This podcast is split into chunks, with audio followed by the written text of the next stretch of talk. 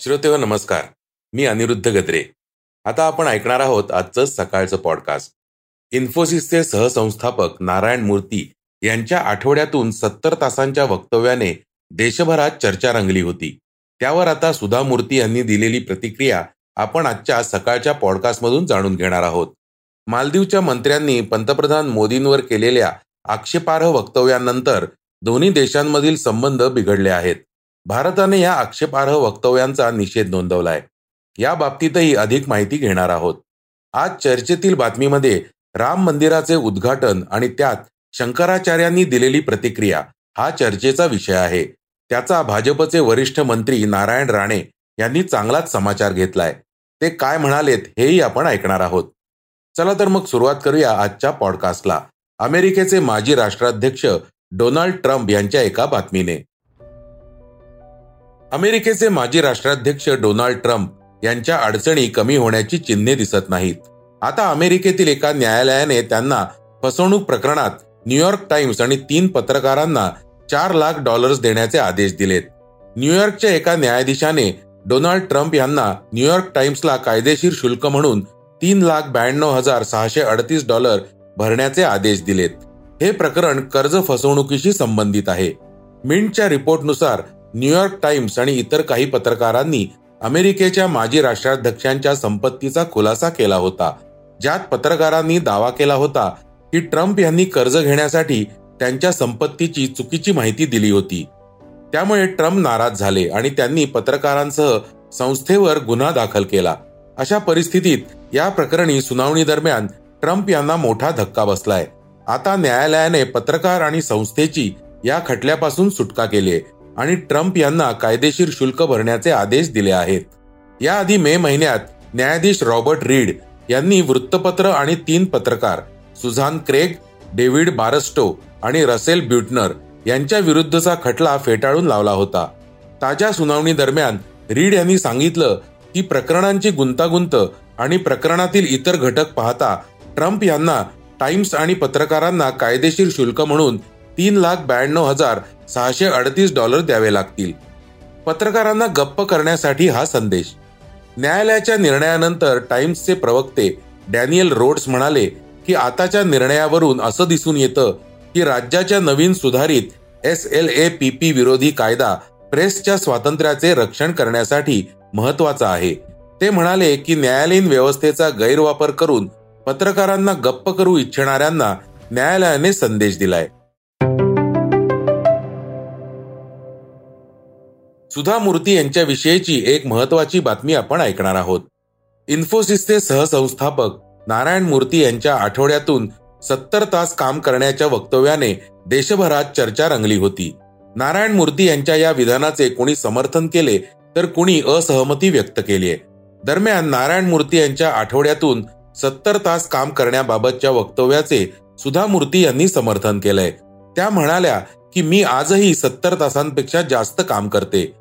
सुधा मूर्ती यांनी नारायण मूर्ती यांच्यातील नातेसंबंध आणि त्यांच्यातील प्रेमाचे उदाहरण देताना सांगितलं की नारायण मूर्ती हे कॉर्पोरेट गांधी आहेत पण मी कस्तुरबा नाही.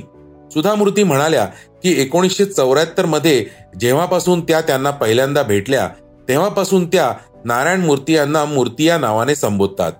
इंडिया टुडेच्या एका मुलाखतीत सुधा मूर्ती यांनी हे वक्तव्य केलंय. सुधा मूर्ती म्हणाल्या की नारायण मूर्ती यांचा कठोर परिश्रमाकडे पाहण्याचा दृष्टिकोन त्यांच्या वैयक्तिक अनुभवातून आलाय. कारण ते नेहमीच प्रयत्न करण्याच्या तत्वावर ठाम राहिलेत.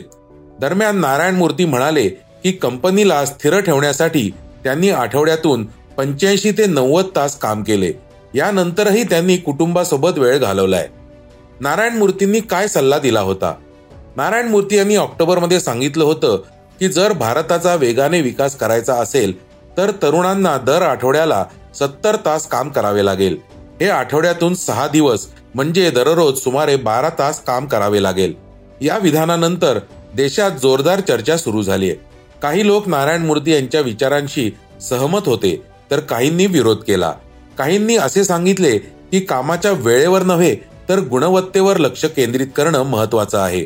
जपानचे उदाहरण देताना नारायण मूर्ती म्हणाले होते की दुसऱ्या महायुद्धानंतर राष्ट्र उभारणीसाठी अथक परिश्रम केल्यामुळेच जपान इतक्या वेगाने प्रगती करू शकला.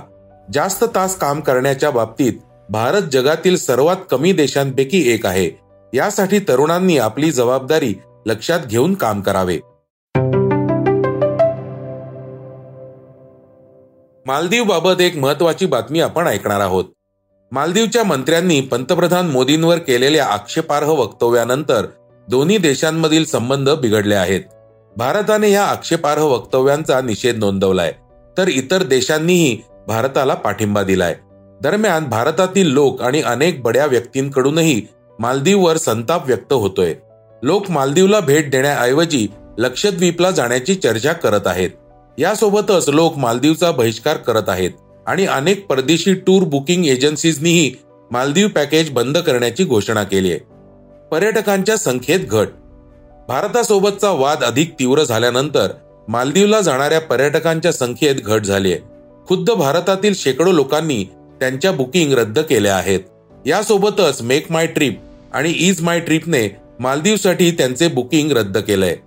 भारत ही दुसरी सर्वात मोठी पर्यटन बाजारपेठ. मालदीवसाठी भारत ही दुसरी सर्वात मोठी पर्यटन बाजारपेठ आहे. भारतीय पर्यटक मोठ्या प्रमाणात मालदीवला भेट देतात. अलीकडच्या काही वर्षात मालदीवच्या अर्थव्यवस्थेमध्ये भारतीय पर्यटकांचे योगदान वाढले आहे. त्यामुळे ते सर्वात जास्त आकर्षक पर्यटन ठिकाणांपैकी एक बनले आहे. मालदीवला दररोज आठ पॉईंट चौसष्ट कोटींचे नुकसान. मालदीवच्या काही मंत्र्यांनी नरेंद्र मोदी यांच्या मालदीव दौऱ्याच्या पोस्टवर आक्षेपार्ह टीका केली आहे. यावर नेटकऱ्यांनी बॉयकॉट मालदीव ट्रेंड सुरू केलाय. याचा मालदीवला मोठा फटका बसतोय. मालदीवला प्रतिदिन आठ पॉईंट सहा कोटींचा तोटा सहन करावा लागत असल्याची बाब समोर आली आहे. भारतीयांनी तिथे जाणे बंद केल्यामुळे मालदीवचे प्रतिदिन आठ पॉईंट सहा कोटी रुपयांचे नुकसान होत आहे. मालदीवची अर्थव्यवस्था ही पर्यटनावर अवलंबून आहे. त्यातच भारतातील पर्यटकांच्या बहिष्कारामुळे मालदीवची अर्थव्यवस्था बिकट अवस्थेत सापडली आहे.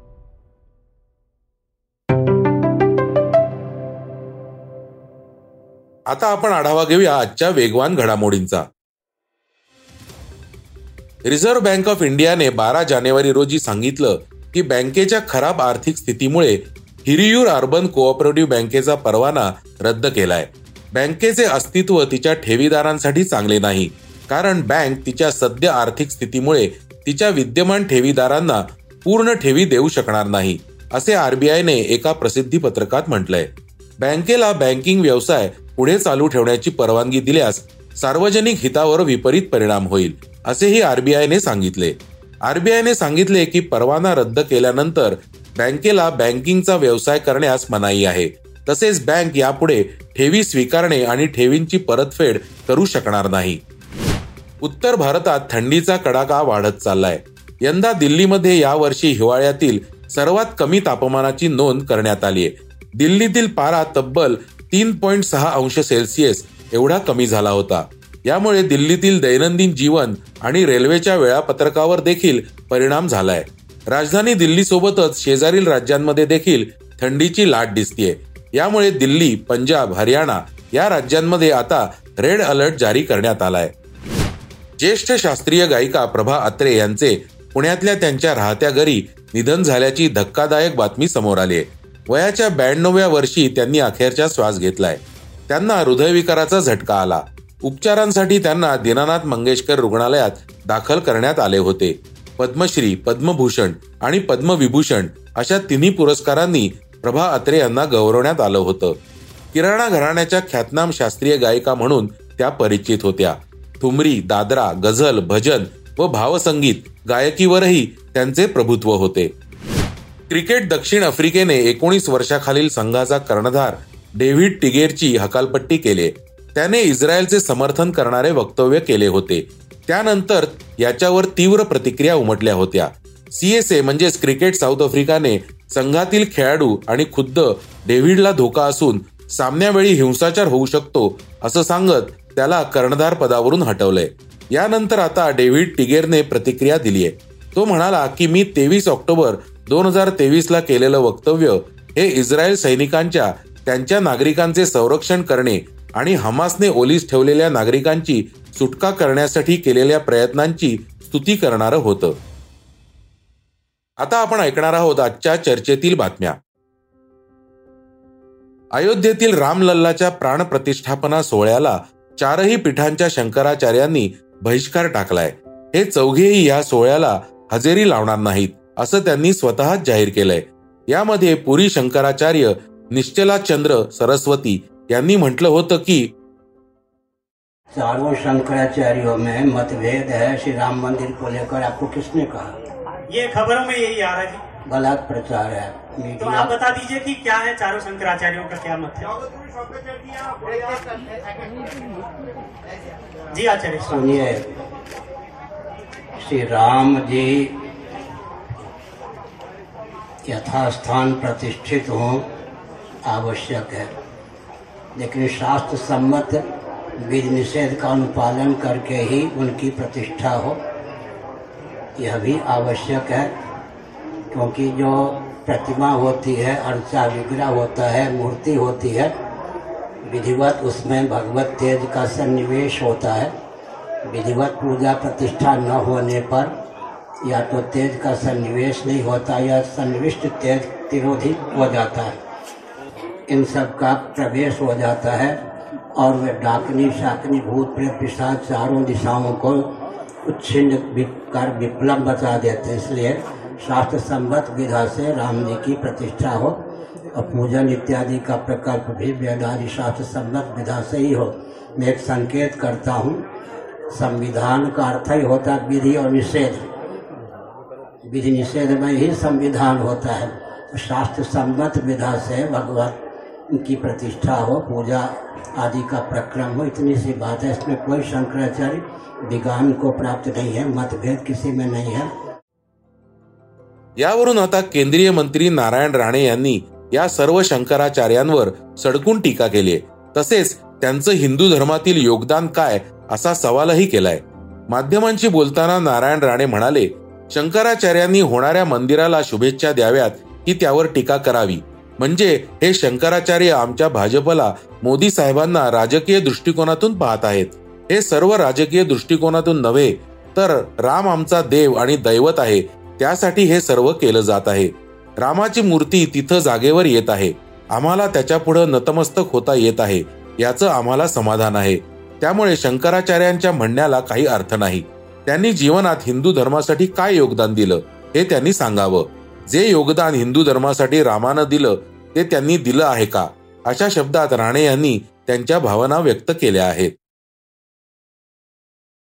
तर श्रोते हो हे होतं आजचं सकाळचं पॉडकास्ट आजचं सकाळचं पॉडकास्ट तुम्हाला कसं वाटलं हे आम्हाला सांगायला विसरू नका. युट्यूबवर देखील तुम्ही सकाळचं पॉडकास्ट ऐकू शकता. त्यावरील तुमच्या प्रतिक्रिया सूचना आमच्यापर्यंत जरूर पोहोचवा. आणि सगळ्यात महत्वाचं म्हणजे सकाळचं पॉडकास्ट तुमच्या मित्रांना कुटुंबियांना नक्की शेअर करा. उद्या पुन्हा भेटूयात. धन्यवाद. वाचा बघा आणि आता ऐका आणखी बातम्या. ई सकाळ डॉट कॉम वर. तुम्ही हा पॉडकास्ट ई सकाळच्या वेबसाईट आणि ऍप वर सुद्धा ऐकू शकता. विसरू नका या पॉडकास्टला आपल्या आवडीच्या पॉडकास्ट ऍप वर सबस्क्राईब किंवा फॉलो करायला.